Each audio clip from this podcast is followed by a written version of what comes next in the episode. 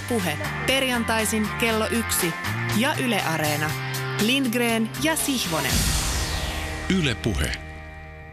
Hyvää perjantai-iltapäivää Helsingin Pasilasta ja tervetuloa mukaan taas kuuntelemaan tiukkaa, mutta lempeää urheilupuhetta perjantaiseen tapaan. Lentopallo, Salo, Vammala, salibändi, Nurmijärvi, Tampere, jääkiekko, Espoo, Hämeenlinna, koripallo, Kotka ja sitten vielä ratkaisematon Kauhajoki, Salo tai Kouvola. Siinä on listaa vähän toistaiseksi tänä keväänä ö, mestareiksi eri lajeissa kruunatuista naisten ja miesten palloilujoukkueista, tai tarkemmin niiden kotikaupungeista, siis lajeissa, jossa on pelattu talven yli ja näin keväällä sitten ratkottu mestaruuksia. Ja on jollain lailla hienoa, miten monipuolinen joukko enimmäkseen aika pieniä tai keskisuuria paikkakuntia tuossa listassa on. Sieltä löytyy toki joissain lajeissa vähän isompaakin kaupunkia, sieltä löytyy joissain lajeissa jopa dynastioiksi luokiteltavia mahtiseuroja, kuten lentopallon miesten mestaruusliigaa dominoinut Valepa tai salibändi moninkertainen mestari Tampereen Classic. Mutta äh, suomalainen pallopelikulttuuri on monipuolista, se on maantieteellisesti mahtavan hajanaisesti pitkin maata jakautunutta. Itse saanut todistaa esimerkiksi Joensuun Katajan ensimmäistä mestaruutta, koripallomestaruutta paikan päällä Pohjois-Karjalassa 2015 keväällä ja, ja sitä sellaista vastaavalaista tunnetta kuin mitä näillä paikalla olleilla faneilla silloin sen ensimmäisen mestaruuden juhlinnan yhteydessä oli, niin sitä on aika harvoin päässyt näkemään urheilun parissa. Ja se tuntui hyvin poikkeukselliselta. Tässäkin ohjelmassa on aika moneen kertaan tullut lausuttua, että, että useimpien lajien useimmille faneille urheilun seuraaminen on yhtä täyttymätöntä unelmaa vuodesta toiseen. Moni meistä voi siis elää koko elämänsä kannattaen seuraa, joka ei koskaan nostele mestaruuspokaaleita, eikä välttämättä pääse edes kovin lähelle sitä. Ja otetaan nyt esimerkiksi vaikka tämä jääkiekon SM-liiga. 2000-luvulla jaetuista 19 mestaruudesta seitsemän on mennyt Oulun kärpille, mikä lohduttanee oululaisia tämän kevään finaalitappion äärellä. Kenties, tai sitten ei. 2000-lukulainen kärppäfani on joka tapauksessa, se on urheilufaniuden mittapuulla, hän on syntynyt vähän niin kuin kultalusikka suussa ja kädessä ja ties missä. Mutta kärppien lisäksi mestaruuksia on sitten 2000-luvulla voittaneet Tappara, TPS, Jyp sekä S, IFK ja Jokerit, kolme viimeksi mainittua vain kerran. Eli 15, onko niitä 15 nykyistä liigajoukkuetta, niin, niin sieltä on yli puolet ei ole 2000-luvulla patsastellut kauden päätteeksi Kukkulan huipulla, ei kertaakaan. Ja jos nyt tässä vähän näitä seuroja käy läpi, niin sieltä voi vaikka nostaa esiin Saipan, jolla on yksi pronssi vuodelta 1966. Lukkohan on jopa voittanut Suomen mestaruuden vuonna 1963. Lahden pelikanssin juuret vievät Viipurin reippaaseen, joka voitti ensimmäisen jääkiekon Suomen mestaruuden kaatamalla vuonna 1928 Kruunuhagens Idrottsföreningen eli Kiffenin 5-1 vuonna 1928 pelikanssilla ei ole sen seuranimen alla mestaruuksia eikä, eikä Lahden reippaan nimen alla. Ilveksellä on jääkiekossa peräti 16 kultamitalia, josta viimeisin on vuodelta 1985. 85, kauan on aikaa siis. Niin kai se meni. Ja kauanhan kuului, kului HPK-lakin perustamisvuodesta 1929 ensimmäiseen jääkiekon Suomen mestaruuteen vuonna 2006. Siinä kului sellaiset 77 vuotta. Ja nyt on tullut 13 vuoteen kaksi mestaruutta. En siis ihmettelisi, jos aika moni pallo, palloilujoukkue fani miettii sydämessään vaikkapa HPK tämän kevään kultajuhlia seuratessaan, että saakohan tuota tunnetta koskaan kokea. Meillä on vieraana mies, joka on, on saanut 2010-luvulla urheilujohtajana kokea kaksi Suomen mestaruutta. Tänä keväänä tosiaan mm, alle viikko sitten Hämeenlinnan pallokerhossa ja, ja keväällä 2013 Porin Ässissä, joka Silloin voitti ensimmäisen mestaruutensa 35 vuoteen ja kolmannen seuran historiassa urheilujohtaja Mika Toivola. Kuinka erityiseltä tuntuu olla mukana liigan mittapuulla pienehkön kaupungin seuraorganisaatiossa, joka tavallaan vastoin kaikkia odotuksia sitten täyttää monen ihmisen unelman ja nousee mestariksi? No kyllä se hienoa tietysti on, on sillä tavalla, että, että tota, Mä uskoisin näin, tietysti mulla ei ole kokemuksia siitä, että voittaisiin neljä viisi putkeen, putkeen, mutta oletan näin, että, että silloin kun niitä vähän harvemmin tulee, niin ehkä voimakkaammin, isommin niin kuin se koko kaupunki elää siinä, siinä keväässä sitten mukana. Päättyen se sitten hyvin tai huonosti, mutta tämmöinen, tämmöinen sanotaan kokemus mulla nyt on näistä kahdesta. Ja tätä juhlintaa, kun on nyt päässyt myöskin lähietäisyydeltä todistamaan, mitä se ihmiselle merkitsee, niin, merkitsee, niin oletettavasti tällainen palvelujoukkueen touhu siellä kiekkokaukalossa niin on ihmisille ihan aidosti tärkeää. No joo, kyllä se hieno tuntuu, tuntuu että, että, että tota, ihmiset näin voimakkaasti seuraa ja näin voimakkaasti tuntee, tuntee niin kuin hyvässä ja pahassa tietenkin, että, että, että tuntuu, että ihmiset on silloinkin aktiivisia, kun menee oikein huonosti. huonosti. Se palaute on silloin vaan vähän erityylistä, tyylistä, mutta tota, totta kai kivempi näin, näin huomata se, että miten se kaupunki niin kuin, tavallaan niin kuin urheilun puolesta sitten herää henkiin, kun kovimmat pelit lähenee ja ollaan vielä mukana. Kiitos Mika Toivola, tervetuloa ohjelmaan ja jatketaan keskustelua HPKsta ja sinun työstäsi pian ja sitä ennen epäilemättä saadaan kuulla erään maan kuulun kiekkoanalyytikon näkemyksiä leipälajistaan ennen meidän viikoittaisia kinasteluja, sillä me olemme Lindgren ja Sihvonen. Ynnä emme ole urheilupuheen salvukukkoja, vaan meille tunnusmerkillistä on, että olemme luoneet oman tiemme kulkea. Vaikkapa nyt pian jalakselle nostettavan väittelyn merkeissä, jossa tilanne on kutkuttava 1918.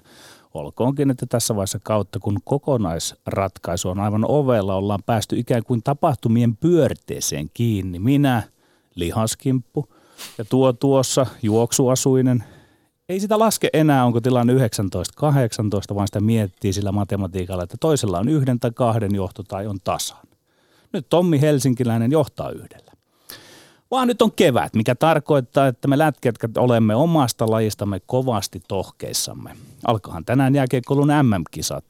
Tosin olen hieman erilainen lätkäjätkä, jos menen ihan pohjaan saakka asiassa, myönnän, että sekä olen että en ole tohkeissani.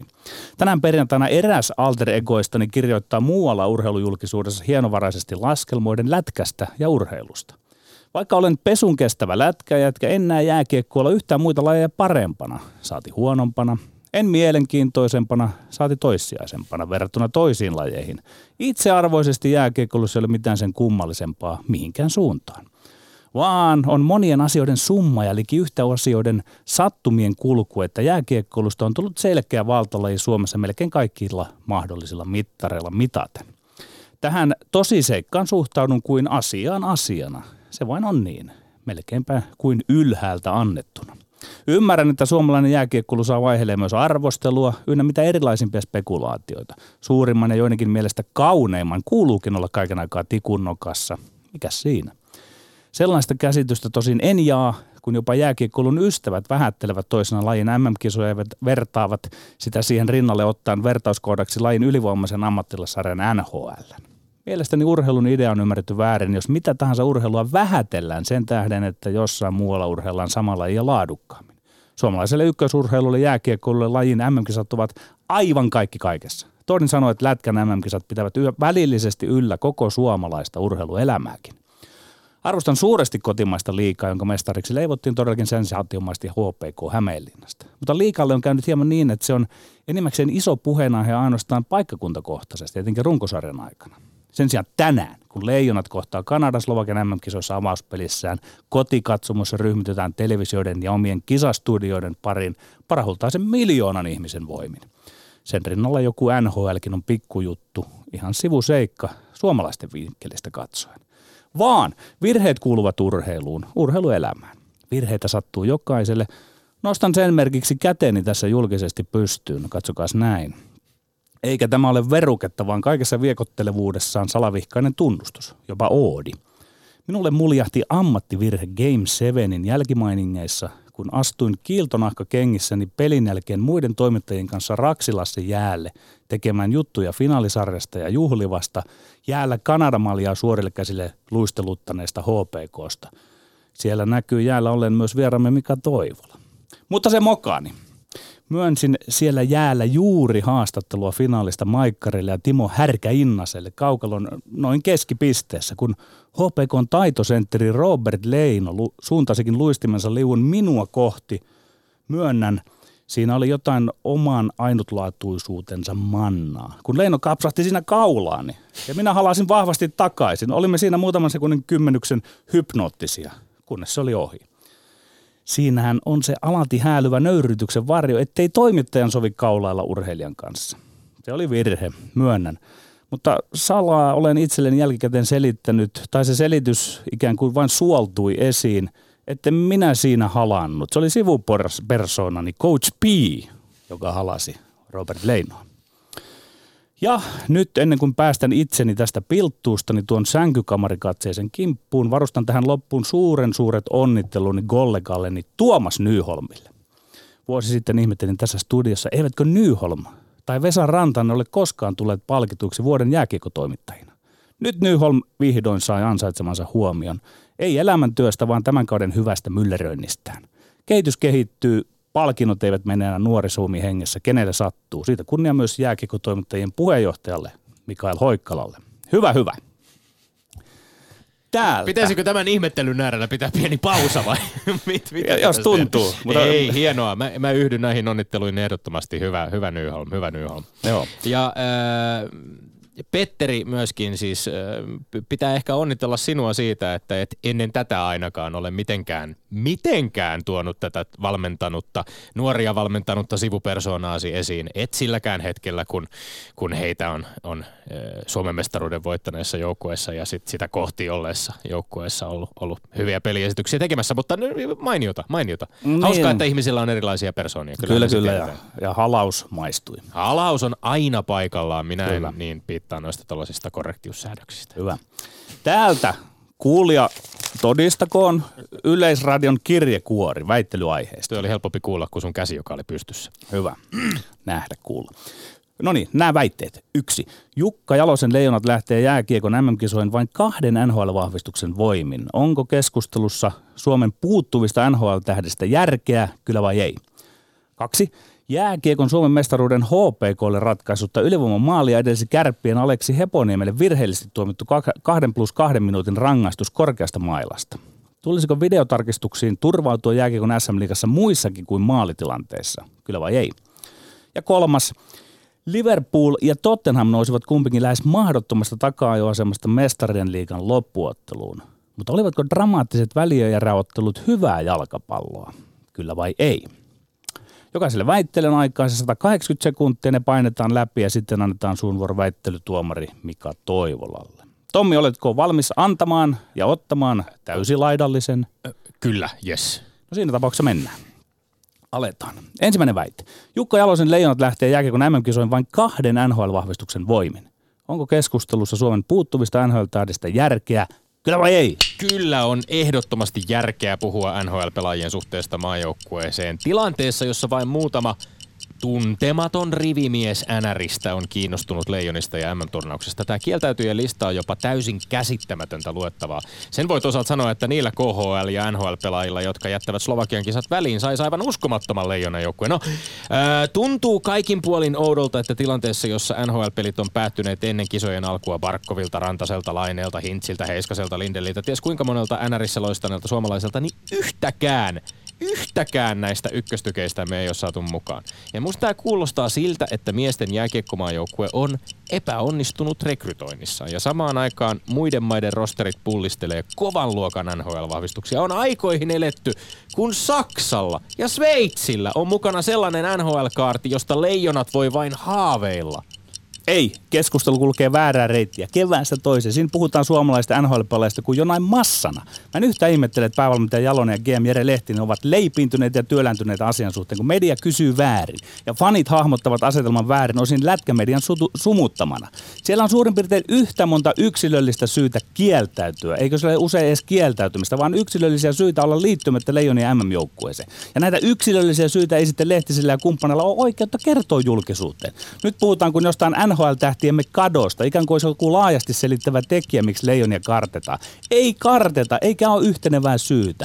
Vuosi sitten syytettiin ensin Lauri Marjamäen pelitapaa, kunnes kisojen kynnyksellä hupskeikkaa joukkueeseen liittyvät Sebastian Aho ja Mikko Rantanen. Se siitä pelitavasta ja sen syystä. Ää, No otetaan GM Jere Lehtinen esiin, jonka totesi tässä. Hän toteaa, että on tylsää tätä keskustelua käydä niin kuin vuodesta toiseen. Ja sitten samaan hengenvetoon hän yhtäkkiä toteakin, että hänen laskujen mukaan tulevia NHL-pelaajia on niin ja niin paljon. Eli hän tavallaan niin kuin puhuu siitä, että NHL-keskustelua keskustelu on tarpeetonta ja turhaa, ja sitten hän jatkaa NHL-keskustelua, mutta tällaisella vähän Niin, niin, niin, poikkeavalla eri, tavalla. eri, eri kantilla, siitä kantista, että meillä on niitä ja sanotaan, että ensi vuonna kun niitä tulee, niin sittenkö Tommi se sinun rekrytointisi onkin kunnossa? Se rekrytointi on kyllä hyvin hassu sana Ei, no se, se, voi olla hassu sana, mutta mä, mä selitän sitä pikkasen, koska mä, musta on hassua se, että, että me totta kai loukkaantumiset on, loukkaantu, loukkaantumiset on oma lukunsa, mutta sitten kun on tällaisia, puhutaan sopimustilanteesta, puhutaan seuraajan halusta varjella viimeisen asti kiekkoilijat loukkaantumiset, miksi nämä sä olet Kaikilla mailla on samat samoja selitykset- juttuja, mutta heillä on vain niin No, paljon enemmän niitä NHL-pelaajia. Aa, okei, eli sen takia nämä ei koske sitten Kutserovia ja Ovechkinia ja Nylanderia ja Keinejä ja Tavareseja. Ja vielä siinä- siinä fanina luettelet Klimberiä. näitä nimiä Ei, mut musta- aina. Mun, vähän- mun teoria on se, että suomalaiset saattaa olla tällaisessa tilanteessa meille tyypilliseen tapaan vähän liiankin tunnollisia työnantajan suuntaan, ettei vahingossakaan sattuisi mitään, ja leijonat ei sitten ehkä uskalla No, myöskään no niinku mutta se, painaa sekin saattaa olla jonkun yksilön kohdalla ihan järkevä syy, mutta siitäkään ei voida niputtaa, eikä sen takia tämä keskustelu on hankalaa, kun tässä tehdään yleistyksiä. Sinä teet yleistyksiä, että nyt Sveitsillä on... Viime vuonna Sveitsi kaatoi Suomen, jolla oli Rantanen Aho, kun pelitapa oli Ding dong. Toinen väite. Jääkiekon Suomen mestaruuden HPKlle ratkaisusta ylivoimamaali edesi kärppien Aleksi Heponiemelle virheellisesti tuomittu 2 plus 2 minuutin rangaistus korkeasta mailasta. Tulisiko videotarkistuksiin turvautua jääkiekon SM-liigassa muissakin kuin maalitilanteissa? Kyllä vai ei? Kyllä, mielestäni tulisi harkita tarkkaan, mitkä tilanteet on maalien lisäksi sellaisia, joissa valmentajille tulisi antaa mahdollisuus tuomioiden haastoihin. Mä en näe kauheasti logiikkaa siinä, että liikassa valmentaja voi haastaa pelkästään maalit maalivahdin häirintänä. NHL ja KHL voi haastaa paitsiot. Ja jos maalia edeltäneitä paitsiotilanteita veivaillaan, niin miksei sitten selkeät tuomarivirheetkin lisättäisi videotarkistusten listalle. Itse asiassa jos miettii jalkapalloa ja sitä, miten erotuomari voi jo nykyisellään saada nopeasti viestin korvanappiinsa VAR-tuomareilta tilanteessa, jossa on tapahtunut selkeä virhe tai tuomio on selkeästi mennyt väärin, niin luulisi, että lätkän tilannehuoneetkin siihen pystyisivät. Ja tähän, tämän ei tar- tarvitsisi tarkoittaa muuta kuin, että selvät, räikeät virheet karsittaisiin, minkä luulisi ilahduttavan tuomareitakin, ja sitten ensin tätä käytäntöä voisi kokeilla vaikka ainoastaan playoffeissa, eli lisää vain haastoja ja videoita, jotta peli muuttuu entistä oikeudenmukaisemmaksi. Ei, ei missään tapauksessa kaivata enempää videotarkistuksia. Nyt jo liikassa eletään kipukynnyksellä, kun tuomarit tarkistavat maalitilanteita minuuttitolkulla ja sitten kun saadaan päätös, vielä valmentaja haastaa sen päätöksen. Monissa matsissa tapahtuman rytmi häiriintyi. Sitä paitsi peliin kuuluvat pelaajien, valmentajien ja tuomareiden virheet. Heponiemen mailla ei osunut Freemania kasvoihin, oman pelaajan Luseniuksen mailla osui, mutta Heponiemikään ei protestoinut. Hänkin luuli mailansa osuneen ehkä. Eikä kärppien piiristä harrastettu yhtään parkua jälkikäteen tilanteesta, vaikka se ratkaisi osin mestaruuden. Mutta olisi voinut HPK voittaa vielä muutenkin. Ja se, että kärpät hyväksyi mukisematta tuomarivirheen osaksi Game 7 on sitä inhimillistä urheiluhenkeä, jota minä rakastan. Kirjoitin ennen peliä, että luultavasti jääkiekkoilun jumalat ratkaisevat Game 7, ja se oli tuo Luseniuksen maila, joka oli se lätkäjumalien väliintulo. Ratkaisu. Kerho, mestari ja pulinat pois. Ei, se, mä, mä oon täysin samaa mieltä, että Mä on, ihmettelin, että sä vähän niin kuin kaartelit sitä Heponiemeä tässä koko ajan. On loistavaa, että sellaista urheiluhenkeä, no ei mun tarvitse sitä yksittäistä tilannetta, tiedät, kaikki tietää, että siitä puhutaan, niin se on loistavaa urheiluhenkeä, että siitä ei ole jääty valittelemaan. Eli eikö- sinäkään sentään et olisi nyt kyseenalaistamassa HPK-mestaruutta. olisi, Petteri, eikö olisi Game 7 mestaruus, äh, mestaruuden ratkaisutta Game 7 ja tuomaroiden huippuammattilaistenkin kannalta mukavampaa, että täysin mahdollisia käytettävissä olevia välineitä Ei, hyödynnettäisiin siihen, ettei tarvitse, ettei tarvi iät ja ajat pohjaa, että, pohtia, että tuliko nyt oman virheen takia ratkaistua Suomen Ei, se, se, ei, se ei ole urheilua, että vältetään virheitä. Että olisi mukavampaa, ettei tule virheitä, kun se tulee pelaajalle, se tulee valmentajalle, se tulee tuomarille. Virheet kuuluvat, Tommi, tähän urheiluun, joukkuepallopeleihin. Niin, ja no- eikä, eikä ainakaan futikseen voi verrata. Se on ihan per, eri peli, No niiden virheiden Jyri, havaitseminen. Jyri ja, Rönn lausui niin. esimerkiksi Yle Urheilulle, että joissain liigoissa on ymmärretty se, että ihmissilmä on erehtyväinen, inhimillisiä virheitä tulee ja sen takia ollaan muitakin juttuja kuin maaleja lähdetty tarkistamaan. No musta se on aika karu tilanne, että ihmissilmän erehtyväisyys voi johtaa neljän Mutta minuutin jäähytuomioon, joka ratkaisee. On se karu tilanne, Ai, jalkapallo- lähdetty onko urheilemaan. jalkapallo nyt sitten vähemmän urheilua sinun mielestäsi, kyllä, kun varja pyöritellään? Ky- kyllä, se joiltain osin on. Siinä on menty, ollaan menossa vähän liian, ollaan menossa siitä, vähän liian pitkälle. Ehdottomasti ollaan menossa liian. Mutta mut varja ei voi lätkään. Varja ei voi lätkään. koko ajan, kun kummastakaan ei saa selvää. Kumpi puhuu päälle? No niin. Alkoi naurattaa, että täällä puhuu päälle ja puhuu päälle. Kumpi puhuu päälle? Nyt katsotaan, kumpi kolmossa puhuu päälle. Nimittäin tähteellä vielä yksi, kolmas väite.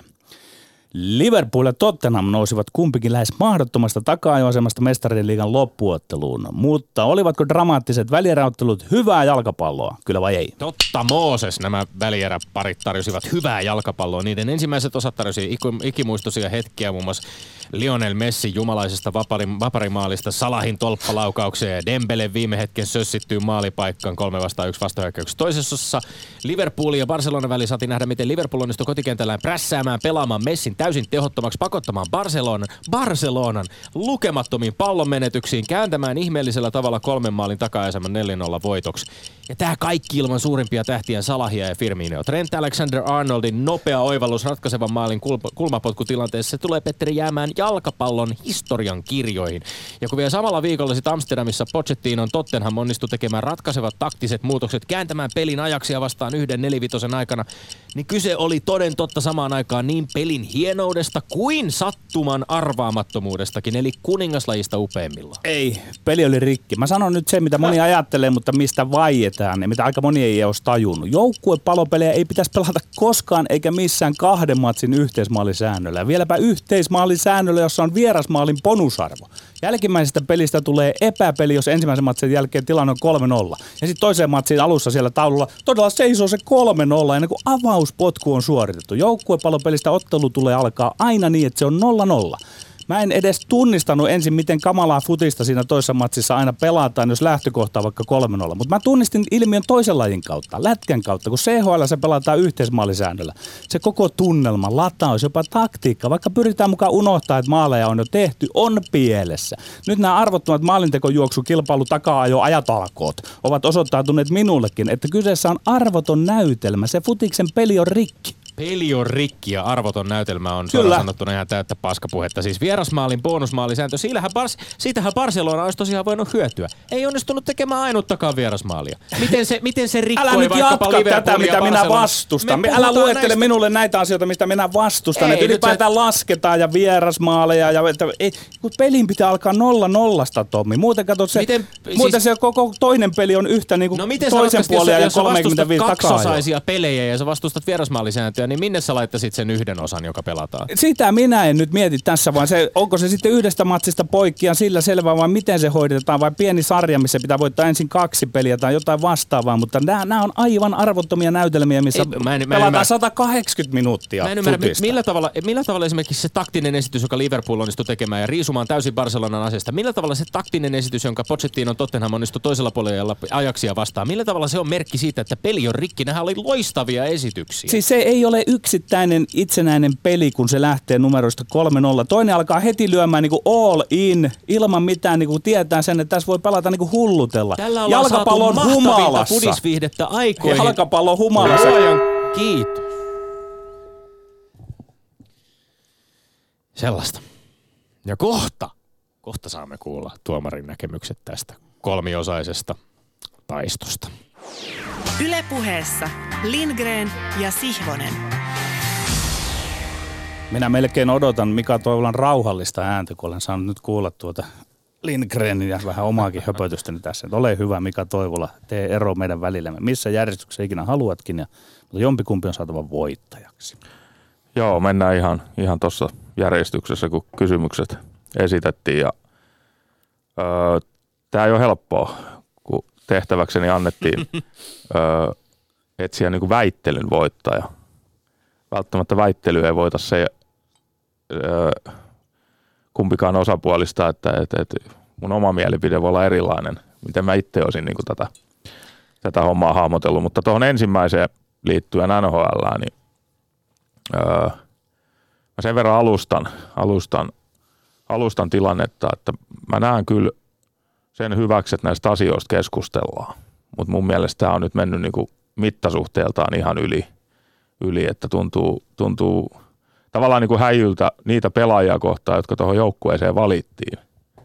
Et, et niistä ei puhuta mitään. Se on kuitenkin tärkein aina se joukkue, kun siellä pelaa ja Suomen historian muistaa, niin Suomella on aika hyvät kokemukset niistä niin sanotusti nimi, ni, nimettömämmistä joukkueista ihan niin kuin menestyksenkin valossa. Mutta kyllä mä tästä Tommille pisteen annan. Annan, että mun mielestä siinä tuli hyvät, hyvät perusteet perusteet sille, että, että tota, ei asioita voi niin kuin lakasta, lakasta maton alle. Et, et jos, jos koetaan, että tämmöinen ylittää uutiskynnyksen, niin kyllä niistä asioista täytyy puhua. Y- yllätyspiste, jo- jonka otan vastaan ja, ja hyvin perustein. Tämä ö, jos itse keskustelua ihan hetken jatketaan vielä, niin allekirjoitan täysin sen, että se, se mittasuhteet on ehkä tosiaan vähän sellaisia, jotka, jotka paisuu turhankin paljon. Ja, ja Meillä on varmaan niin kuin käsillä nyt tässä aika pitkään aikaan vähintäänkin sellainen joukkue, jossa että jos veikkaan, että jos tehtäisiin koko kansalle gallup, että kuinka paljon näitä nimiä tunnistetaan ylipäänsä naamoista nyt sitten puhumattakaan, niin, niin meillä olisi varmaan niin kuin pienin prosentti aika pitkään aikaan. Ja tämähän on mahtava mahdollisuus näille pelaajille myöskin tehdä itsensä ja omat nimensä tunnetuiksi myös koko kansan silmissä, että kun nyt nämä pelit alkaa. Plus tietysti niin kuin joukkueen johdolle ja, ja valmennukselle eh, niin kuin tuhannen taalan paikka myöskin osoittaa, että kaikki ei niistä taaloista ole kiinni, vaan kaikki on hy- hyvästä valmennuksesta ennen kaikkea. Nimenomaan, ja mun mielestä siinä oli niinku valmennusjohdolta, Jukka Jalosen johdolla oli, oli erinomainen peliliike se, että hän ilmoitti aikaisessa vaiheessa, että joukkueeseen ei enää tule ketään. Ei jääty odottelemaan sitä ensimmäisessä tai tässä toisessa vaiheessa NHL tippuneita pelaajia, vaan, vaan joukkue klousattiin ja selkeä lähtötilanne mun mielestä siinä on se, että he nimenomaan panostaa nyt joukkueeseen, ei yksilöihin. Luuletko, että se ei johtunut siitä, että, että oltaisiin tiedetty jo etukäteen, että sieltä ei tule myöskään apuja? Että sieltä Dallasin porukasta esimerkiksi, jossa Siis kuitenkin... varmaan se tiedettiin, Mm. mm. mutta se, että välttämättä jokainen valmentaja ei sitä kumminkaan ole sanonut, Mm. mm. vaan jättänyt sen asian roikkumaan ilmaan, että jos siellä joku muuttaisikin yksi, kaksi mieltä. Ja sekin on sanottava, niin. Jukalla oli, oli tavallaan niin kuin, niin kuin tota, ajatus siitä, että, että tämä on oikea peliliike, sanoa se nyt, että me mennään näillä. On tismalleen samaa mieltä. Ja sitten kyllä se näin on, että Jukka Jalosen persona on edes jossain määrin pitänyt tolkullisena tämän keskustelun, että hän on kuitenkin niin jämäkkä kaveri ja ripauksia jopa pelätty, että jos siinä nyt olisi joku märkäkorva tällä kertaa coachina, niin kyllä mä sanon, että sit, sitten se riemu olisi irti. Ehkä. Ehkä, ehkä. No joo, mutta sitten jos etenemme kronologisesti, niin, niin puhuttiin ö, Suomen mestaruuden ratkaisseesta tilanteesta tai maalista ja sitä edeltäneestä jäähystä. Ja sitten Ja lähinnä sitä video- lai, niin, niin. laajemmista periaatteellisista kysymyksistä, jotka siihen liittyy, ei oikeastaan tästä tilanteesta, vaikka se siellä vähän taustalla kummittelikin. No kyllä tästä menee piste Petterille.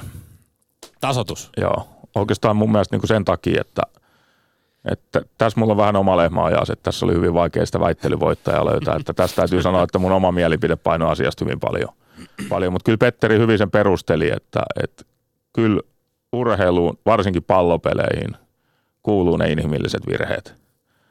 Ja mun mielestä oli loistavaa niin kuin kuunnella sitten jälkikäteen esimerkiksi niin kuin kärppien ex-kapteeni Lasse Kukkosen haastattelu, kun tästä kysyttiin tästä tilanteesta, niin hän sanoi että vähän lyhennettynä, että mutinat pois, että meillä oli omat ylivoimat aikaa ratkaista tämä ottelu. Että kyllä se niin kuin sanotaan niin kuin urheilijoilla, valmentajilla, toimihenkilöillä on niin kuin se tieto siitä, että inhimilliset virheet kuuluu lajiin. La- Maalitilanteet on, mun mielestä se on niin kuin edistysaskel. Ne on niin isoja juttuja, että, että tota, kovissa paikoissa niin kyllä ne pitää katsoa. Mutta siihenkin tarvittaisiin sitten taas niin kuin liikalta mun mielestä vähän tarkempia linjauksia siihen, että mitä katsotaan, mitä voidaan haastaa. Kun nythän voidaan haastaa niin kuin maalivahdin häirinnät. Mutta esimerkiksi meillä HPKssa, niin vastustaja haasto maalivahdin häirintänä yhden meidän tekemän maali, joka sitten hylättiin potkuna. Että miksi se pitää olla maalivahdin häirintä, miksi ei voi vaan haastaa, että onko maali hyväksytty vai hylätty. Niin, eli haasta tavallaan yhdestä aiheesta voi johtaa sitten niin kuin siihen, että, että tuomio tehdäänkin lopulta ihan täysin jostain muusta. Kyllä, mikä on sinänsä moraalisesti oikein. Mm, kyllä. Mutta tässä tulee just, että ensimmäinen kausi, kun tätä käytettiin, niin kaikkiaan tästä ottaa oppia ja varmaan parannuksia, korjausliikkeitä tehdä. Jo turpiin saaneena haluan kuitenkin haastaa teitä vähän siinä, että jos ajatellaan nyt niin kuin vaikka NHL tai ajatellaan KHL, ajatellaan sitä, että näitä paitsiotilanteita veivaillaan videolta. Jos mä laitan rintarinnan sen, että, että tota, tulee jäähytuomio, joka on tehty virheellisin perustein, oli se nyt tämä tilanne tai mikä tahansa muu äh, niin kuin selkeästi sellainen, jossa, jossa ei olisi jäähyn ollut aihetta ja se vihelletään. Ja mä laitan sen, siitä, sen seurauksena tulee maali. Ja sen tilanteen laittaa rintarinnan sen välillä, että me katsotaan niin kuin videota, jossa katsotaan, että onko millimetrin niin kuin tarkkuudella kiekko juuri ja juuri lipunut jotenkin viivan yli sitten väärässä kohtaa. Ja et, et, et, et se niin kuin tuntuu täysin irrelevantilta, jo niin kuin vähäpätösemmältä mun mielestä ehkä verrattuna sitten näihin tilanteisiin. No joo, tuossa tulee niinku mun mielestä se ero. Itsekin tota on niinku miettinyt, miettinyt, en nyt tietenkään kauhean kauheasti, mutta jonkun verran. Paitsiossa verrattuna jäähyyn, niin siinähän on se ero, että paitsiota haastetaan sen jälkeen, kun on tullut maali. Onko se paitsio vai eikö se ole paitsio? Et nämä jäähythän pitäisi haastaa sen jälkeen, kun tiedetään, että onko siitä ylivoimasta tullut maali vai ei. Niin se tekee musta tämän, niin kuin tämän eron tähän tilanteeseen, että et eihän kukaan NHL haasta paitsio, jos siitä tulee pelikatko mm. eikä maalia. Että mun mielestä tämä tekee niin kuin tämän eron tähän, että näitä jäähyjä ei pitäisi rupea katsoa.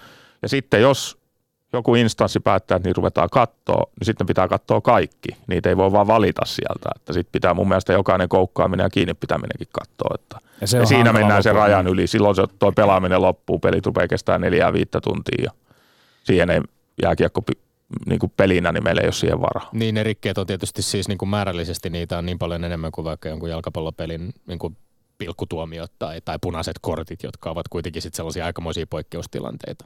Kyllä. Ja hyvin harvinaisia. Ja sitten jos, kun mä tuossa kritisoin sitä, että sä otit tuommoisen varrin esiin ja vertaisit lätkään, niin toki jos lajien välisesti aletaan kehittää tätä asiaa, niin pitää olla ihmisiä, jotka ymmärtää sitä molempia pelejä sitten yhtä paljon. Mä en esimerkiksi ymmärrä tarpeeksi futista ottaakseni kunnolla osaa siihen, siihen keskusteluun, että mikä on siirrettävissä lajista toiseen tässä asiassa. No joo, mutta me olemme tilanteessa yksi yksi ja nyt Ai sitten viimeisessä, viimeisessä puhuttiin siitä, että nähtiinkö hyvää fudista vai ei. ja millaiset argumentit sait kuultavaksi tässä viimeisessä väittelyssä? No mä en ole kumpaakaan peli itteen en niin kuin alusta loppuun nähnyt. Highlightit on nähnyt kyllä sitten, sitten koosteista. Tämän pisteen mä annan ihan puhtaasti, että kummalla oli mun mielestä niin kuin väittelyssä paremmat perusteet. Niin viimeinen piste menee kyllä Petteri. Ai! Joskin itse on kyllä sitä mieltä, että jalkapallo on hieno peli, mutta mäkään en ymmärrä siitä, vaikka itsekin on joskus junnuna pelannut tarpeeksi perusteet oli Petteri paremmat, mutta toisaalta niin mä oon samaa mieltä kuin Tommi, että kyllähän toi on niin kuin urheilutraamaa ja viihdettä parhaimmillaan. Mäkään en ole niin jalkapallon suhteen tämmöinen heavy useri, niin silloin kun ei kaikki taktisia nyansseja sieltä löydä, niin silloin kyllähän tämmöinen on niin kuin urheiluviihdettä parhaimmillaan, että toinen vielä takaa rimpuilee rinnalle ja vielä sitten jatkoa siitä. Miten me katsoin CHL-matseja katselit, että si- siinähän me päästään vähän lätkäjätkinä siihen kiinni, että Kyllä mä oudoksuin sitä, että peli on 3-1, kun se toka peli Niin, no tämä on se peruste, minkä takia mä sulle annoin tämän pisteen, Joo. koska sä oot kyllä oikea siinä, että kyllä se muuttaa sen pelin luonnetta varmaan lajista riippumatta, jos sä johdat 3-0 lähtötilanteessa. Sä tiedät, että sun ei tarvitse itse tehdä yhtään maalia, sun pitää vaan pitää huoli siitä, että kaveri ei tee kahta enempää. Niin kyllähän se muuttaa sen pelin luonnetta, mikä mun mielestä sitten taas niin kuin fanien näkökulmasta – toinen pelaa kotona, sitten tulee vierasottelu ja toinen ei mitään muuta tekku sumputtaa, puolustaa, rikkoo sitä peliä, niin se ei ole oikein. Mm. Tässä on jänniä tietysti nämä asetelmat, kun, että missä järjestyksessä kotipeli, vieraspeli tulee, mikä se vieras, vierasmaalin säännön merkitys kulosessakin pelissä oli. Itse, itse on ollut vähän tämän vierasmaalin osalta siinä, sillä kannalla, että, että jos puhutaan niin kuin hyvin vähämaalisista otteluista, sanotaan niin kuin 1-0, 0-0, 1-1, niin jos tällaiset tulokset olisi esimerkiksi niin kuin kahdessa ottelussa, niin silloin voitaisiin tutkailla niin kuin vierasmaalia. Että jos, jos vaikka niin kuin 0-0 ja 1-1 tuloksiin päädytään, niin silloin voidaan todeta, että toinen joukkue on vieraskentällä onnistunut tekemään maalin. Katsotaan, että se on parempi. Mutta sitten kun tulee näitä tällaisia niin kuin useamman maalin, mietitään sitä, että onko niin kuin 4-1 arvokkaampi voitto kuin 3-0 tai toisinpäin siis mm. itse asiassa, niin, niin, niin se, se alkaa mennä sitten jo vähän niin kuin kummalliseksi. Että, että siinä vaiheessa jotenkin tämän vierasmaalin painoarvo, kun on tehty niin kuin seitsemän maalia tai kahdeksan maalia yhteen ottelupari, niin se on vähän outoa kyllä. Joten hyväksyn tämän, tämän tappion myöskin, koska tässä aiheessakin on tosiaan monenlaisia nyansseja ja näkemyksiä, mutta silti olen sitä mieltä, että hyvää fudista nähtiin ja hyvää viihdettä nähtiin varsinkin. Pidä tuo. Jos futis oli kännissä, niin, 19, 19. niin lisää kuppia vaan futikselle, jos tämä meininki jatkuu. Tasapeli. Kyllä. Ja lähetyksiä on, olisikohan niitä joku semmoinen kuutisen kappaletta jäljellä tässä vielä. Atelkaa, niin vähän on enää aikaa juhannukseen. Onnittelut Petteri Sihvonen ja jatketaan keskustelua Mika Toivolan kanssa. Ylepuheessa Lindgren ja Sihvonen. No niin, Mika Toivola, ensimmäinen kausi sinulta HPK urheilujohtajana heti jackpot, mestaruus. Mikä sinun tulkintasi mestaruuskaudesta on? Miten mahdottomasta tuli mahdollista kaikki näistä altavastaajasta? Lopulta mestari. Jääkiekko-julkisuudessa on puhuttu verrattomasta kasvutarinasta. Miten sinä näet ja sanot tuon, sanotaan, viimeiset kymmenen kuukautta, kun itsekin olit siellä remmissä? Kyllä mä näkisin, että, että semmoinen niin joukkuetta kun katto, katto sillä tavalla, että ei ihan joka päivä kumminkaan ollut siinä, niin sitä jollain tavalla aistii vähän eri tavalla kuin sitten valmentajat ehkä sitä aistii. aistii. Niin kyllä mä näkisin sen niin kuin semmoisen luoton pelaajilta siihen niin kuin omaan tekemiseen, valmennukseen, että pelaajat luotti, että nyt, nyt on ihmisiä ympärillä, jotka tietää, mitä ne tekee. Ja sen varaan sitten tietysti on hyvä rakentaa sitä peliä. Ja faktahan on se, että kyllähän meidän peli niin kuin kehittyi koko kauden aikana. Mun mielestä jopa playoff-vaiheessa vielä meillä tuli niitä huonoja eriä siinä, siinä ensimmäisillä kierroksilla, niin meidän peli kehittyi siitä, siitä vielä niin kuin eteenpäin. Ja silloin yleensä, kun se peli kehittyy, joukkueella on kova luotto niin kuin ympäröivään tai ympäröiviin ihmisiin, niin kyllä se sitten nostaa itseluottamusta. Mutta kai kuitenkin sitten mestaruus jossain määrin oli yllätys. Missä kohtaa sinun luottosi alkoi olla sellainen, että tässä voidaan mennä ensin nyt edes se TPSn yli? Se reittihän oli mitä maksimaalisesti hankalin. Kovimmat mahdolliset TPS, Taappara ja sitten odottaa tähtäileviä kärpät. No joo, siis selvähän on se, että se oli yllätys. En, en mä niin kuin, sitä en, en lähde väittää vastaan. Se oli yllätys mullekin, mutta kun sä kysy, kysyit, että mihin se perustui, niin mun mielestä tämä on niin kuin se mun analyysi, mitä mä oon niin kuin tehnyt isossa kuvassa. Mutta tota, lokakuun maajoukkue tauolla siinä marraskuun vaihteessa kerran vaimon kanssa juteltiin, juteltiin kotona niin kuin tilanteesta ja silloin mulla tuli semmoinen olo ensimmäisen kerran, että mä ai, aikuisten oikeasti vakaasti uskoin siihen, että me tullaan runkosarjassa olemaan kuudesakissa. Mun mielestä meidän peli näytti niin hyvältä verrattuna muihin. Ja sitten kun playoffit alkoi, niin kyllä mulla siinä, siinä tota vakaa usko oli siihen, että ensimmäiset kierrokset me mennään jatkoon. Ja siitä se lähti eteenpäin. Sitten me mentiin jatkoon, oltiin mun mielestä selkeästi parempia kuin Tepsi, niin kyllähän se ruokahalu sitten kasvaa syödessä. Voitko vähän avata sitä, että kun totesit, että peli näytti niin hyvältä. Mikä siinä oli sellaista, joka sinun mielestäsi näytti niin hyvältä, että, että öö. No se oli se, mitä meidän valmennus on tällä kauden hakenut. Semmoinen niin kuin – mä vitti taas nyt Pennasen sulla puhua, puhua mutta se, semmoiset tietyt nyanssit, kolmiopelit siitä meidän pelistä, niin ne parantu koko ajan. Ja selkeästi oli havaittavissa se, että, että tota, me tehdään niitä asioita paremmin kuin monet meidän vastustajista. Ja tietenkin se, että meillä ei tullut semmoista notkahdusta. Et, et, et meillä tuli huonoja jaksoja, huonoja pelejä, mutta ne ei kestänyt pitkään. Ja mun mielestä mikä on niin kuin joka sarjassa, joka joukkueella jos meinaa voittaa, niin tärkeää on se, että pitää pystyä huononakin päivänä ottaa pisteitä, mikä mun mielestä tänä vuonna niin kuin runkosarjan osalta niin oli meille, meille tosi tärkeä juttu. Mun mielestä sama pätee finaaleissakin. Että, että, että kyllä kaksi viimeistä peliä, niin en mä sano, että me oltiin hirveän paljon huonompia, mutta kyllä kärpät pelasi tosi hyvät pelit ne kaksi viimeistä peliä, mutta me pystyttiin roikkumaan tuloksessa mukana ja sitten kääntää se peli meille. No ennen sinun menemistä seuraan HPK oli organisaatio, jolla ei ollut urheilujohtajaa ja kun sinä menit sinne, niin minä olen tulkinut sitä niin, että sen jälkeen kaikki saivat keskittyä omiin tehtäviinsä. Jos ja kun se oli näin, niin mitä sinä veit? Minkälaisia siirtoja teit siellä? Ja onko se näin, että siinä kohtaa esimerkiksi päävalmentaja Pennaselle tuli oikeasti se rauha keskittyä siihen omaan tehtävänsä? No kyllä mä näin usko joo. Kyllä se varmaan vakautti – vakautti ja antoi tietyllä tavalla työrauhaa niin kuin sille halliporukalle ja sitten, sitten myös toimiston väelle, väelle niin tota, mä tulin tekemään siellä tiettyjä asioita, niin se vapautti resursseja sitten esimerkiksi myyntipuolelle, niin tehdään sitä myyntityötä. Mutta kyllä mä sen haluan sanoa tässä, että jos mä oon elokuun ensimmäinen päivä tullut töihin, niin ei tämä mestaruus niin kuin mun ansio ole.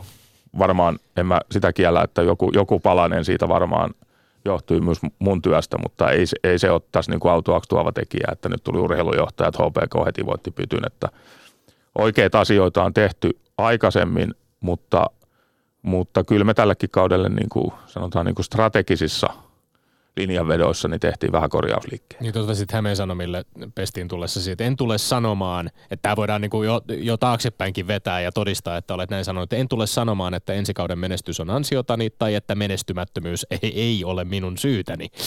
Eli olet onnistunut tästä pitämään siis kiinni.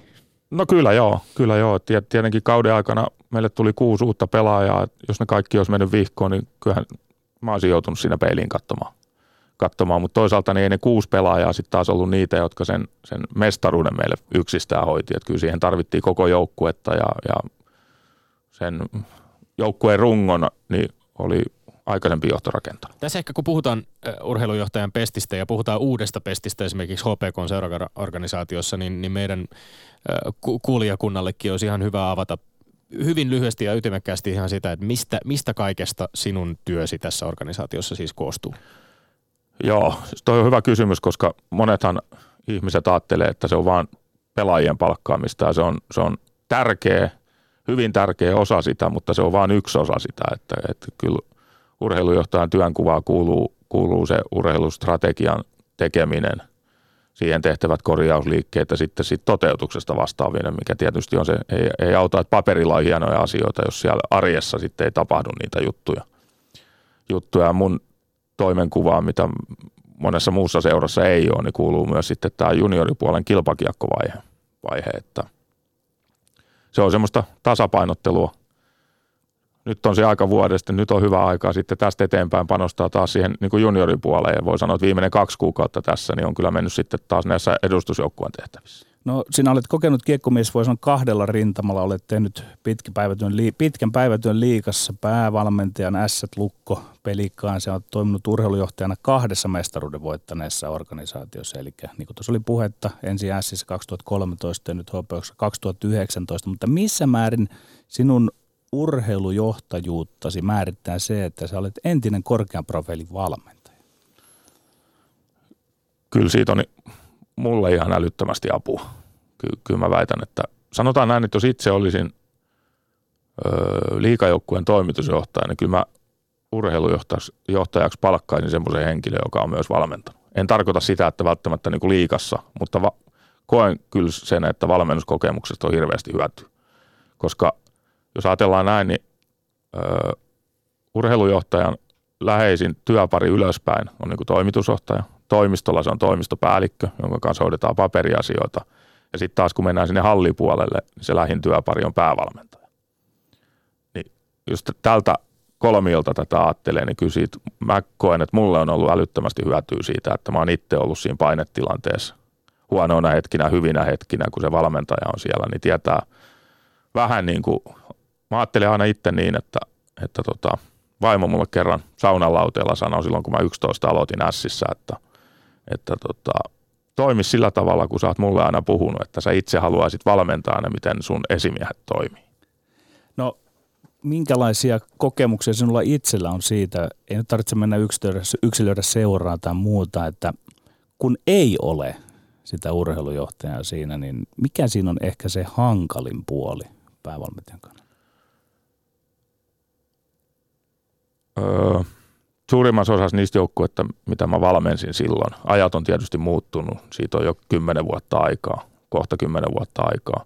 Silloinhan oli enemmänkin niin kuin poikkeus, jos jollain joukkueella oli urheilutoimenjohtaja.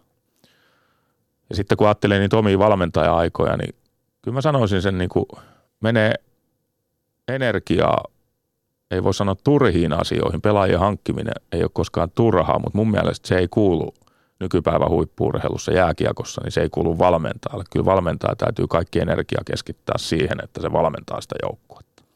Entäs psyyken tasolla, ehkä joutuuko siinä olemaan vaikkapa niin kuin liian lähellä ihmisistä, jotka työskentelevät talouden kanssa? Ja siellä puolellahan paine äkkiä nousee, kun muutama tappio tullut, niin – heidän etujensa mukaista ei ole, että valmentaja Toivola on hävinnyt pelejä. No joo, kyllä juuri näin. Näin. Ja sitten ehkä se, mun mielestä se isoin puoli on siinä, muutaman kerran joudun tämmöiseen tilanteeseen, että neuvottelin valmentajana pelaajien palkoista. Ja sitten kun sä yrität siinä ajatella sitä seuraa, niin sä yrität tietenkin hinkkaa sitä palkkaa mahdollisimman alas. Ja sitten mennään seuraavana päivänä hallille ja sitten sä yrität sit samasta kaverista saada mahdollisimman paljon irti siellä jäällä. Tästä tulee mun mielestä iso ristiriita. No tohon liittyen, niin kenellä sinä olet töissä ikään kuin? Et tietenkään, toki päävalmentaja on ikään kuin alaisesi, mutta silti voidaan esittää se siinä muodossa sanoilla, että kenellä olet töissä, että oletko seuralla vai valmentajalla. Valmentajathan haluavat akuutisti ehkä menestystä, seurat katsovat pitkäjänteisemmin. Miten olet ratkaissut tämän välimaasta? No kyllä mulla on selkeä ajatusmaailma, että mä oon seuralla töissä. Kyllä kaikki peliliikkeet, mitä mä teen, lyhyellä aikavälillä tässä ja nyt hetkessä, tai sitten jos puhutaan kolmen viiva viiden vuoden periodilla jostain ratkaisuista tai suunnitelmista, niin kyllä ne perustuu siihen, että, että seuran etu on niin kuin se ykkönen. Jos pikkasen vielä asetetaan tätä mestaruuden voittamista niin kuin perspektiiviin, niin se, se on, on, Petri käytti sanaa sensaatiomainen ja, ja tässä tietysti niin kuin me ollaan joskus puhuttu täällä äh, urheilusensaatioista, joiden tekijät ovat vähän niin kuin pyrkineet myöskin vähättelemään sitä, tai siis väistämään sitä sensaatiosanan käyttöä, koska tavallaan he ovat uskoneet siihen, että loogisen toiminnan seurausta pitää niin kuin myöskin totuttautua siihen, että, että jos aina vaan ajattelee, että, että suuret voitot ovat sensaatioita, niin ne ovat jotain täysin poikkeuksellista. Että ehkä siinä mielessä ei välttämättä niin kuin t- tätä tarvitse allekirjoittaa, mutta kuitenkin jos ajatellaan pelaajabudjettia vaikkapa tähän kautteen HPKlla 1,75 miljoonaa euroa, millä se sijoittuu rahassa mitattuna sinne liigan selkeästi niin kuin peräpäähän. Et siellä oli sel- selvästi pienempi pelaajabudjetti oikeastaan vain sportilla ja jukureilla ja sitten KK pelikanssu niiden samoissa. Niin onko tämä Hämeenlinnan pallokerhon mestaruus nyt omasta mielestäsi, Mika Toivolla, myös todiste siitä, että, että rahan merkitystä liioitellaan? Sitä ei liioitella pitkässä juoksussa. Jos puhutaan sillä tavalla, että rakennetaan niin kuin Kärpil aikoinaan, jotkut tykkäsivät käyttää sanaa dynastia niin pienellä rahalla ei rakenneta kyllä mitään dynastiaa. Mutta pienellä rahalla voi myös voittaa. Ja tämähän on nyt esimerkiksi niin kuin meidän HPK-haaste haaste se, että, että meillä on kova tavoite siinä, että tämä juttu tietenkin oli hieno homma, mutta, mutta meidän tavoite on se, että me myös ensi vuonna pelataan playoff-pelejä. Myös sitä seuraavana vuonna pelataan playoff-pelejä.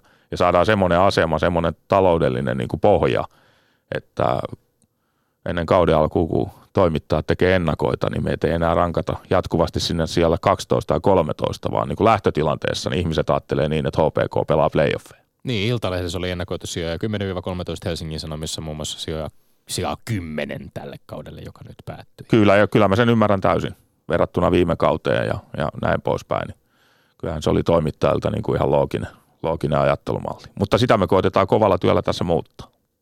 Yle Puhe.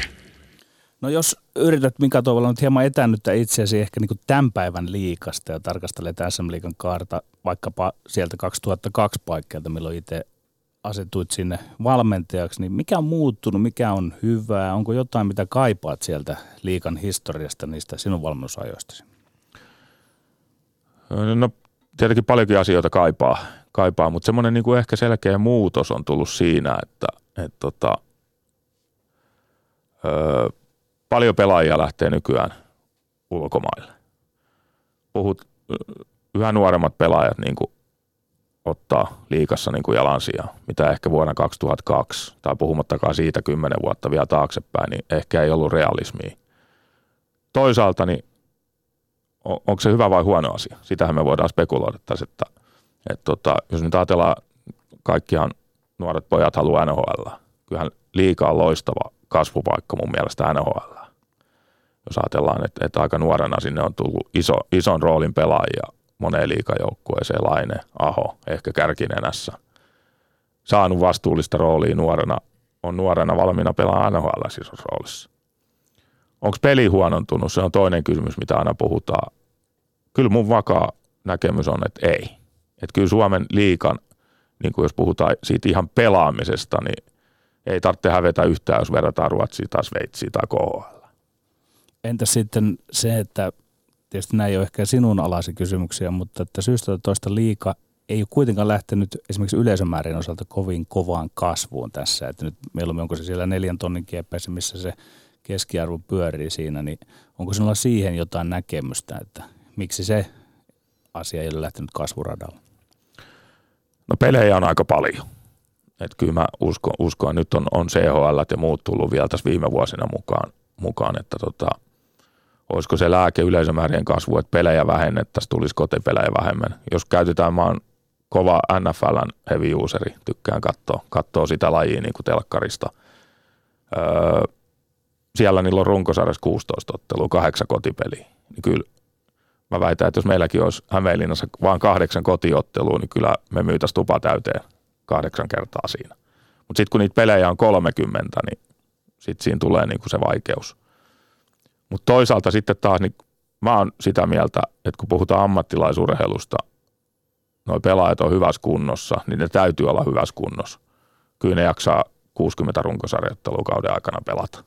Tässä tekee mieli tarttua sinun työhösi ja niihin pela- pelaajasopimuksiin ja rekrytointeihin, kun nostit esiin NFL ja, ja itse kuulun myös niihin samoihin heavy usereihin. Ja tässä tuli NFLn draftia seurattua äskettäin näitä varaustilaisuuksia tietysti ja sitä semmoista niin kuin tapaa, jolla pohjoisamerikkalaisissa ammattilaisliikoissa rakennetaan joukkuetta. Ja pari viikkoa sitten taisi tulla mainittua itse asiassa juonnossakin vähän sitä, että kuinka baseballin puolelta on tullut kaksikin tällaista merkkiteosta, Moneyball ja sitten myöhemmin Astro Ball, jossa on vähän niin kuin puhuttu siitä ja, ja luotu niin kuin uudenlaista systeemiä sille, että miten joukkueita rakennetaan. Öm, oot itse todennut näin. Jos on käytössä keskikastin alapuolella oleva budjetti, taustatyöt rekrytoinnissa pitää tehdä mahdollisimman hyvin. Olen varmasti jatkossa entistä huolellisempi. Pitää uskaltaa ottaa vähän nimettömämpi pelaaja ja luottaa, että hän täyttää ruutunsa hyvällä hintalaatusuhteella. No tähän varmaan kaikki pyrkivät hyvällä hintalaatusuhteella saada, saada niitä pelaajia, joista se joukkue rakennetaan. Mutta millä välineillä käytännössä sitä rekrytointia sitten tehdään? Puhutaanko ihan data-analyysistä, puhutaanko persoonallisuuksista vai niiden yhdistelmästä? Mistä kaikesta? No mulle se pelaajan luonne on hirveän tärkeä. Aikaisemmin se ei ollut niin tärkeä. Sitä enemmän katso niin kuin sitä suorittamista siellä jäällä. Katsoit mutta, valmentajan silmin. Joo, ja nyt, nyt tässä sanotaan niin kuin Siperia opettaa joku joku legendaarinen mm. poliitikko aikoinaan näin sanonut. Ja kyllä mä oon sen huomannut, että, että ne viimeiset vuodet, kun mä siis olin samassa pestissä ja nyt tässä kun aloittanut, niin kyllä mulle koko ajan, kun itselläkin tulee ikä, ikää lisää, niin on niin kuin tärkeämmäksi tulee tavallaan niin kuin se pelaajan persona, että se istuu siihen muottiin. On valmis oppimaan, hyväksyy ne tietyt lainalaisuudet, mitä siinä seurassa on. Sitä kautta mä uskon, että myös se peli käy. No, ja tot... jos ajatellaan nyt niin kuin sen verran, anteeksi, jatkan tuohon, niin joukkueen rakentamista – että jos ajatellaan, niin meillä on ensi kauden joukkue niin käytännössä valmis, oli valmis, kun playoffit alkoi. Että et sehän kuuluu niin kuin tähän, että et aina lähtee, meiltäkin on kovasti puhuttu, puhuttu mediassa koko ajan, hehkutetaan, että taas kerholta lähti se ja se. Sehän ei ihan pidä paikkaansa. Joka vuosi on niitä pelaajia, jotka me haluttaisiin pitää, mutta ei pystytä pitää. Ja nytkin näistä lähtiöistä niin on semmoisia pelaajia, että me ei tarjottu heille sopimusta. Että ei se aina, aina niin kuin tarkoita sitä, että vaikka sitä menestystä tulee, että se joukkue niin kuin hajoaa käsiin. Ja sitä me on koetettu välttää. Osittain vähän niin kuin vahingossa oltiin kaukaa viisaita, että tehtiin joukku, ensi kauden joukkueen, niin kuin ainakin se hyvin vahva runko tehtiin valmiiksi, valmiiksi on niin kuin playoffit alkoi. Tämmöisen menestyksen jälkeen, mitä me nyt saatiin, niin siinä alkaa se nuhasempikin kymppitonnin karvaa ja näyttää muiden silmissä pirun hyvältä. Ja nyt jos ne olisi vapailla markkinoilla pelaajat, niin varmasti lähtisi käsistä. No minulla ei ole tapana yksittäisiä pelaajia yleensä nostaa esiin, mutta voidaan sanoa, että tuohon teidän mestaruuteen tarvittiin joka ikistä pelaajaa, joka siihen nyt sitten vielä hankittiin tässä kauden mittaankin, niin kiinnostaa tietää, miten nappasitte herran Luseniuksen sinne sentteriksenä ja miehen, joka sitten lopulta syötti tämän ratkaisumaalinkin, että kyllähän tämä oli niin teiltä – sinulta tai teiltä suuri voitto verrattuna muihin? Luulisin, että muutkin ovat, olisivat olleet tällaisen pelaajan perässä. No sen verran voin, voin avata, että tota, miten se Lussen keissi tavallaan niin kuin meni, että öö, tarkoitus meillä oli elokuussa, kun joukkue kokoontui, niin, niin hankkii keskusyökkäjä. No sitten me hankittiin vielä toinenkin siinä sitten, että, että Riska tuli siinä vaiheessa tavallaan niin kuin siihen haluttiin semmoista kokenutta alivoima-aloittajaa neloskentän spesialisti ja, ja tota, öö, Lussen nimi oli silloin jo esillä, silloin siihen ei reagoitu. Niklas Lusenius. Kyllä juu, aivan. Ja käytiin Niklasta sitten katsoa Lempäälässä muutama peli, peli ja sitten tuli ajankohtaiseksi tehdä vielä yksi hankinta. Ja kyllä me sitten saatiin Lempäälästä semmoiset signaalit heidän päävalmentajaltaan, että nyt kannattaa niin kuin tähän hyökätä, hyökätä ja, ja tota, sanotaan, että sopimusehdot oli meidän seuran kannalta semmoiset, että, että kyllä me heti niin kuin sitten Pennasen kanssa päätettiin, että tämä kortti katsotaan. Niin, hän on pelaaja, joka minun silmä ehkä saattoi näyttää hieman sellaiset, että onko edes tämmöinen Antti Pennasen tyyppinen pelaaja. Pikkusen semmoinen taiteilijaluonne muuta, niin vieläkö se käytiin myös päävalmentajan kanssa huolella keskustelu läpi? Että... Nimenomaan ja oikeastaan vähän siltä pohjilta, että, että tota, me koettiin, että joukkue tarvii vähän särmää, ettei Joo. kaikkien pelaajien kuulu ehkä ihan niin kuin itse käytit termiä Antti Pennasen näköisiä pelaajia ollakaan. Että, että, että kyllä Pendokin oli sitä mieltä, että, että joukkueeseen tarvitaan nyt vähän särmää. särmää ja, ja Anttihan on sen tyylinen valmentaja, hän tykkää haasteista. Että jos on vähän, yleensä hän on itse mulle sanonut näin, että mitä vaikeampi pelaaja tavallaan niin kuin käsitellä ja saada siihen pelimuottiin, niin sen paremmin hän sitä pystyy valmentamaan. Miten vaikea tai iso tai haastava ratkaisu oli sitten, vai oliko lainkaan, kun nyt Antti Pennasesta puhutaan, niin päävalmentajalle kauden aikana myöskin sitten sorvata jatkosopimus jo, jo myöskin tulevasta kaudesta? Hetkellä, milloin ei mennyt kovin hyvin kyllä vielä siinä kohtaa. Joo, se oli oikeastaan meidän vähän semmoinen niin taktinen peliliike, että me haluttiin sen nimenomaan siinä vaiheessa julkaista.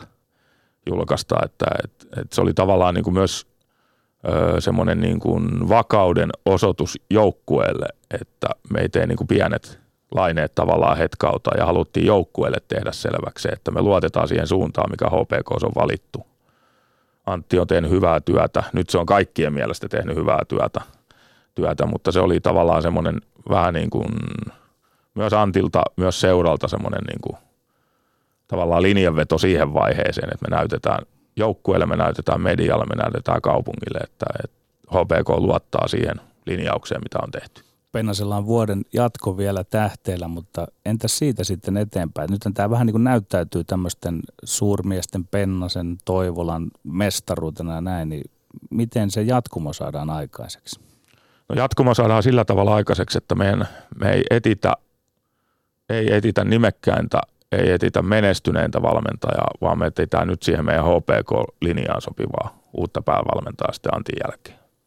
Eli sillä tätä identiteettiä ikään kuin vahvistetaan. Kyllä, nimenomaan, että se ei ole hyvä tie, että, että, että tulee uusi mies, joka muuttaa taas kaiken. Lähdetään taas johonkin uuteen suuntaan. Sitten se lähtee, tulee taas uusi suunta, vaan kyllä tässä on niin kuin e, jo ennen mua niin HPK tehnyt tiettyjä – linjauksia, jotka on niitä HPK-linjauksia ja kaikki valinnat perustuu siihen. Entä vielä lyhyesti sitten tähän loppuun, Petteri mainitsi tuossa niistä päävalmentajapesteistä, joita sinulla on ollut ja niitä, niistä urheilujohtajapesteistä, joita sinä olet ollut, olet tehtynyt parinkymmenen vuoden aikana tehdä monenlaista suomalaisen jääkiekkoulun parissa. Miten omat tulevaisuuden haaveesi tai näkymäsi tällä hetkellä näyttäytyvät? No multa on monesti kysytty vuosi vuodelta koko ajan vähemmän, että meinaatko vielä joskus valmentaa. Mä sanon, että että ikinä mä en sano, että ei koskaan. Mutta ihminen yleensä viihtyy siinä työssä, missä sä koet olevas hyvä. Ja kyllä mä väitän, että mä oon parempi urheilujohtaja kuin mitä mä oon valmentajana. Ja onko lähitulevaisuudessa äh, aikomus myöskin tehdä sitä työtä nimenomaan Hämeenlinnassa? Kyllä. Loistava. Lämmin kiitos vierailusta Mika Toivola ja vielä kerran Lindgrenin ja Siivosen puolesta myöskin suuren suuret onnittelut HPKlle Suomen mestaruudesta. Kiitos kovasti. Ja sitten Tommi Lindgrenin mainekkaat urheiluterveiset. Laitetaan ne tähän loppuun nyt miehelle, jota olen itse ihastellut tässä tämän jääkiekkokevään aikana, Sebastian Aho, Carolina Hurricanes numero 20, jonka otteita, otteita on tullut katsottua joskus yöllä ja joskus seuraavana aamuna huhuilevat, että loukkaantuneena pelaisi, mutta ottelusta toiseen ihan hillittömiä suorituksia viime yönä. Alkoi konferenssifinaalissa Boston Bruinsia vastaan ja takkiin tuli Carolinalle, mutta Aho jälleen pisteille ja tiukka sarja tulee siitäkin vanno, vannon näin. Me olemme Linkren ja Sihvonen, pysykää tyylikkäänä kuin Sebastian Aho. Kansi kiinni, kuulemiin. Ylepuheessa Lindgren ja Sihvonen.